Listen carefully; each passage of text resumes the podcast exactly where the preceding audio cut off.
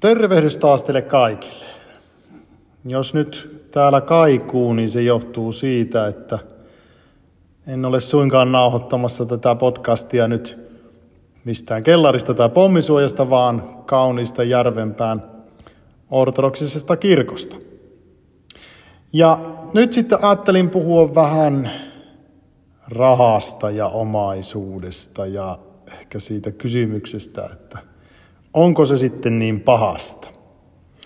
Ja jos me nyt ajatellaan, niin lähestulkoon kaikki tässä maailmassa pyörii rahan ja omaisuuden ympärillä. Vaikka tietysti ei sen ehkä niin pitäisi mennä. Että jos me tutkimme Kristuksen opetusta, niin siitä saamme aika äkkiä sen käsityksen, että, että ne on niin kuin huonoja asioita. Ja on sitten puhuttu tietysti raamatusta löytyy sellainen vähän vanhahtavakin sana kuin mammona, joka nyt viittaa kaikkeen maalliseen omaisuuteen. Ja Kristus on sanonut, että emme voi palvoa sekä Jumalaa että mammonaa. Ja on se sillä tavalla selvä juttu, että jos keskitämme voimavaramme johonkin tiettyyn asiaan, niin siinä vaiheessa väistämättä laiminlyömme sitten jotain toista asiaa. Eli jos me keskitymme siihen mammonaan, niin silloin Jumala jää toiseksi ja se ei voi olla se elämän tarkoitus. Aika monesti sitten Kristuksen opetus on pelkistetty sillä tavoin, että, että suuri omaisuus on takuu varmaan menolippu helvettiin. Mutta siitä ei ole kyse. Eli raha tai omaisuus itsessään ei ole automaattisesti jokin paha tai demoninen asia, vaan – Kyse on ennen kaikkea siitä, että miten me sitä käytämme ja miten me siihen takerrumme. No, ajatellaan vaikka, että puukko ja kirves on työkaluja, joilla saa aikaan paljon kaikkea kaunista ja hyödyllistä. Mutta me tiedetään myöskin se, että puukkoa ja kirvestä voi käyttää myös toisen ihmisen vahingoittamiseen. Ne on työkaluja, joita voi käyttää siis monella tavalla. Ja sama on oikeastaan sitten, kun puhutaan rahasta. Et se on tietynlainen työkalu, jota tarvitaan jokapäiväisessä elämässä, kun tavara vaihtaa omistajaa.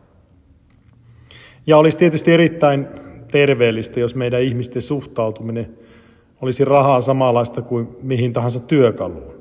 Käytämme sitä siihen, mikä on meille välttämätöntä, emmekä ryhdy palvomaan sellaista, mitä meidän ei ole tarkoitus palvoa.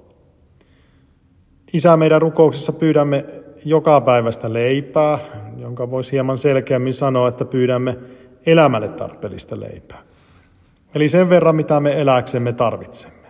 Se, mikä jää yli, niin se pitäisi pystyä käyttämään siihen, että tuemme niitä, joilla ei ole sitä elämälle tarpeellistakaan. Ja tämä on oikeastaan se kristillinen perusajatus siitä, että miten rahaa ja omaisuutta tulisi käyttää. No, miksi me sitten kuitenkin saadaan se käsitys, että, että se raha ja omaisuus olisi itsessään niin paha asia? Ja kyse on siitä, että sen hallitseminen ja oikein käyttäminen on itse asiassa hyvin vaikeaa. Ja mitä enemmän sitä on, niin sitä enemmän kysytään myös vastuuta siinä, että käyttäisimme sitä oikein. Ja evankeliumista löytyy vertaus rikkaasta miehestä ja Lasaruksesta. Ja se rikkaan miehen on, synti ei ollut omaisuus, vaan, vaan se, että hän ei nähnyt talonsa edustalla ollutta köyhää. Ja tuolla rikkaalla olisi ollut, voi sanoa näin, että ottamalla muutama askel, niin mahdollisuus auttaa sitä vähäosaista lähimmäistä. Mutta siihenkään hän ei kyennyt. Oliko se kyse sitten siitä, että hän ei halunnut antaa ja auttaa, siis antaa ruokaa tai rahaa, vai siitä, että hän oli niin sokaistunut omaa itsekyyteen ja itseriittoisuuteen, että, että oli menettänyt tietyllä tavalla sen näkökykynsä huomata sitä toista ihmistä, joka tarvitsi apua. Ja tuo itseriittoisuus on varmasti yksi semmoinen kompastuskivi, mikä liittyy rahaan ja omaisuuteen. Eli jos totuttautuu siihen, että kaikkea saa rahalla, niin, niin seuraa kuin hyödykkeitä, niin, niin millainen ihminen todellisuudessa olet? Kuinka paljon sinun saa rakkautta ja kuinka paljon joku rakastaa sinua todellisuudessa. Ei, ei sen vertauksen rikkaan miehen tarvinnut yksi juhlia. Siinähän kerrotaan, että hänen elämänsä oli yhtä juhlaa päivästä toiseen. Varmasti paljon pörräs ihmisiä hänen ympärillään. Mutta ehkä on hyvä pistää tässä vaiheessa jo merkille se, että, että tuolla vertauksen rikkaalla miehellä sille ei annettu nimeä. Köyhä oli nimeltään Lasarus, mutta rikkaalle ei ollut annettu nimeä. Ja jos ei ole nimeä, niin olet tietyllä tavalla persoonaton. Nimetön ihminen, jolla ei ole todellista kosketusta toisiin ihmisiin. Ja sitten voi tietysti kysyä ja miettiä, että no, jos siellä oli tietysti ihmisiä juhlimassa siellä rikkaan talossa, niin, niin, niin miksi ne oli siellä? Oliko he siellä todellisesta rakkaudesta vai sen vuoksi, että heillä oli mahdollisuus juhlia äveriään henkilön luona? Ja ilman rakkautta tuo läheisyys tai läsnäolo, niin ne muuttuu täysin ontoiksi. Ei niillä ole merkitystä iankaikkisuudessa, koska siellä merkitystä on, on, on niin rakkaudella. Ja se rahan ja tietyllä tavalla vallankin tuoma itseriittoisuus vääristää koko ihmisen käsityskyvyn ympäröivästä maailmasta ja toisista ihmisistä. No, mitä muuta sitten haittaa nyt siitä rahasta tai omaisuudesta voi olla? No varmasti yksi asia on se, että kun, tai niin, niin usein siinä taitaa kyllä käydä niin, että kun sitä on, niin sitä ei ole kuitenkaan tarpeeksi. Se on vähän niin kuin semmoinen vääristynyt onnellisuuden käsitys, jossa ihminen kuvittelee niin kuin saavuttavansa onnellisen tilan sitten, kun on saanut jonkun tietyn asian elämässä valmiiksi tai, tai jonkun tavoitteen. Mutta siinä tahtoo kuitenkin käydä niin, että kun se tietty asia on saavutettu, niin melkein välittömästi mieleen on noussut jokin toinen asia, joka on pakko saavuttaa, jotta voisi olla onnellinen. Eli tulee tilanne, jossa ihminen ei koe oikeastaan koskaan olevansa onnellinen, kun aina on se seuraava asia, mitä pitää niin kuin hakea ja etsiä. Ja onnellisuuden voi kuitenkin saavuttaa sillä tavoin, että näkee juuri sillä hetkellä kaikki ne asiat, jotka tekee sinusta onnellisen. Mutta voi olla, että, että ihminen on siinä sokaistunut, että hän ei näe sitä, vaikka se olisi siinä läsnä koko ajan. Ja rahan suhteen voi käydä juuri niin kuin tuossa vääristyneessä onnellisuuden tavoittelussa. Kun saavuttaa jotain tai tietyn määrän jotain, niin, niin sillä samalla hetkellä huomaa, että no, sitä pitäisikin olla vähän enemmän. Ja jos syntyy se tilanne, että rahaa pitää olla koko ajan enemmän, niin, niin totta kai sinä pidät kynsin ja hampain kiinni siitä, mitä sinulla jo on, mitä oot jo kerännyt. Eli no, Ankkalinnasta tuttu Roope-Ankka edustaa juuri sitä ajattelua, että, että rahaa on pakko saada lisää, ja, ja saituuttaan sitä rahasäiliön sisällöstä ei sitten ole halukas luopumaan lantinkaan vertaa, eikä edes hyvään tarkoitukseen.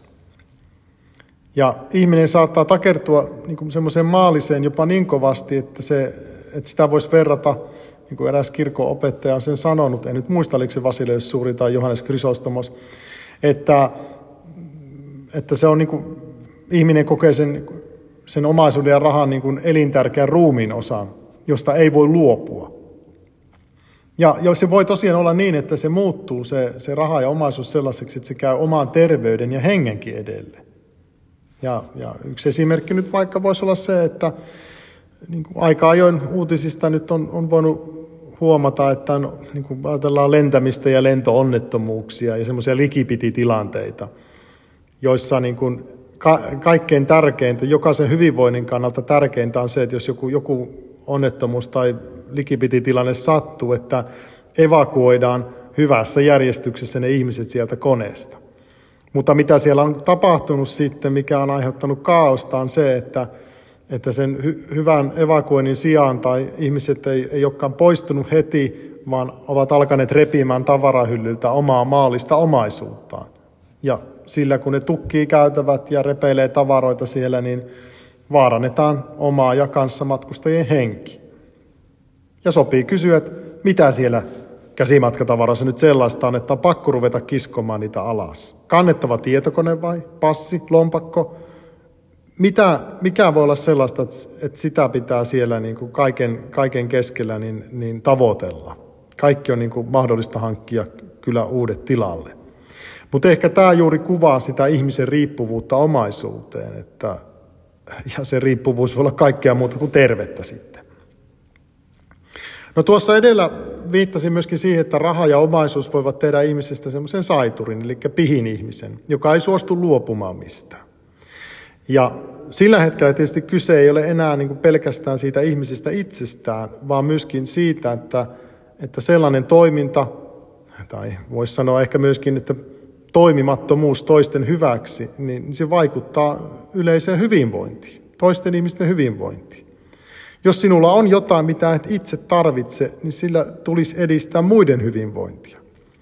Ja jos rahanahneus kasvaa entisestään, niin silloin tuollainen ihminen ei tyydy enää siihen, mitä hän itse ansaitsee, vaan hän saattaa haluta lisää jopa muiden kustannuksella.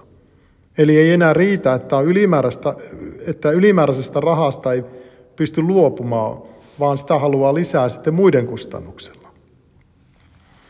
Eli suhteellisen lyhyellä pohdiskelulla niin voidaan huomata, että raha ja omaisuus voivat ajaa ihmisen itsekyyteen, väärään itseriittoisuuteen, jossa lähimmäistä ei huomata.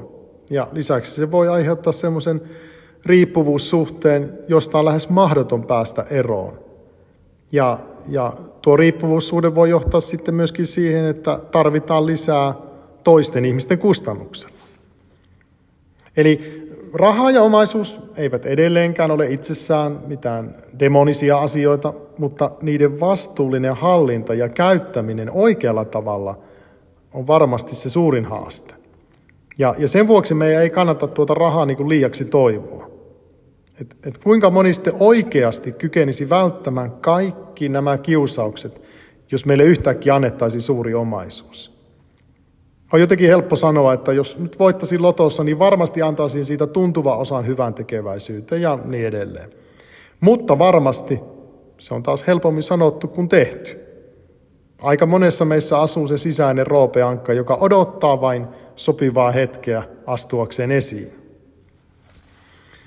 Jos lopuksi sitten palataan vielä tuohon käsitykseen onnellisuudesta, niin siinähän kyse ei lopulta ole siitä, että tarvitsemme ylimääräisiä aineellisia asioita itsellemme, vaan kyse on siitä, että kykenemme olemaan onnellisia elämästä sillä hetkellä ja kenties samalla toteamaan, että olen todellakin rikas, koska pystyn elämään ilman sellaisia turhia asioita, jotka näyttävät niin monelle muulle olevan välttämättä.